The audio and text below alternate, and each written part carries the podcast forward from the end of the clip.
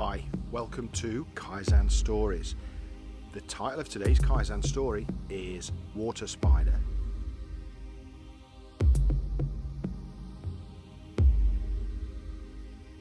So, what do I mean by water spider? Well, carry on listening to this story and I'll tell you. Um, this Kaizen was uh, ran in the UK and it was um, in the city of Derby. This factory that was running the Kaizen had already been well established. They had a very strong monthly rhythm of running Kaizens inside their plant. Now, this particular Kaizen was focused on a machine that sat right inside the middle of the factory. They had already hit several machines and they were strategically improving a um, a value stream. So a particular product would be traveling through a value stream through their plant, and we were here in the middle of the um, in the middle of the uh, of the factory, and we was focused on this line, and the the um, the way that we've always ran this particular line is that you have one person. Now this operator was responsible for getting every aspect of running this machine, getting the product that that had already gone through several stages of production, taking that product, loading it into the machine, bringing various materials to the machine, getting it up and running so they're producing, and then taking them, that product away at the end. So the this operator was 100% responsible for every aspect, okay? And this is the way they've always done it. So in the training, during the training, when you're learning to um, to, to understand what Kaizen is, um, what what I do is um, I run inside the class a production simulation. Inside the simulation, we learn about various wastes that can exist inside and in between your processes. One of the lessons that we learn inside that uh, simulation is how much waste is happening with transportation between processes. So the entire team have been involved in this simulation, and the learnings from that came into the real world when they saw that this um, this this machine needed to get up and running as quickly as possible, and they saw how much time the operator was spending fetching materials, fetching the the next job, taking away the completed job, and uh, they decided what what would be a, a, an amazing help for him uh, or her would be to have an assistant.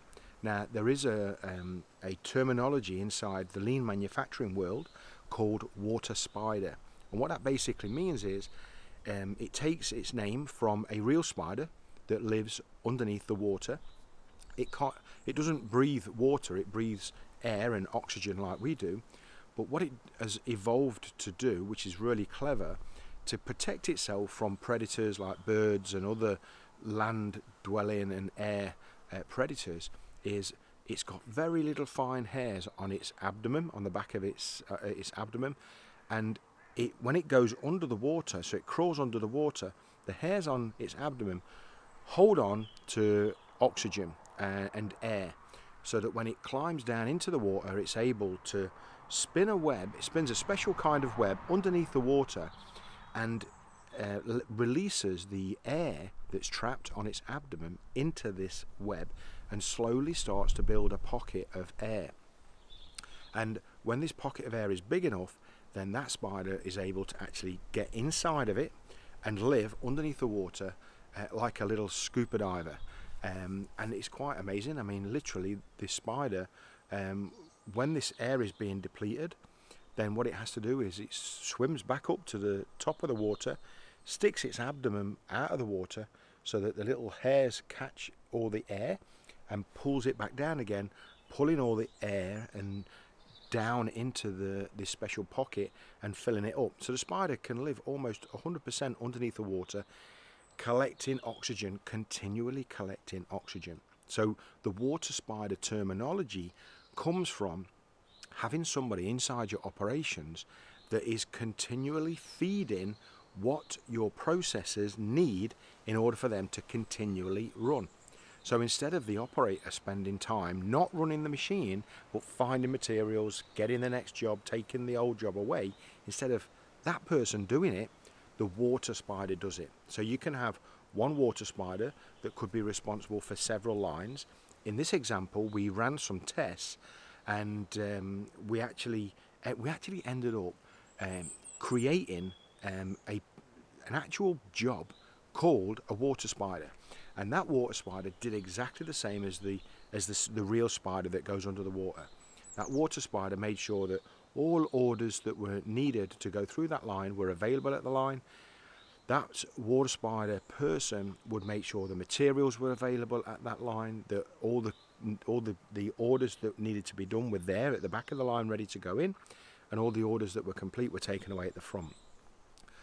The power here is that what it means is that the the value person, the operator, doesn't have to leave the machine just like the water spider under the water doesn't have to come out of the water. The operator can do what the operator does best, and that is run, um, run their line and produce. So this is where the terminology water spider comes from. I think it's an incredibly powerful um, um, ideology.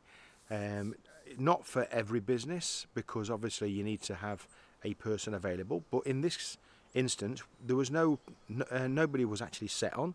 They just reorganised what people did so that they created the role of the water spider, and that water spider carried on running for uh, for years to come, helping the uh, key machines stay doing what they need to be doing, and that is producing for the business.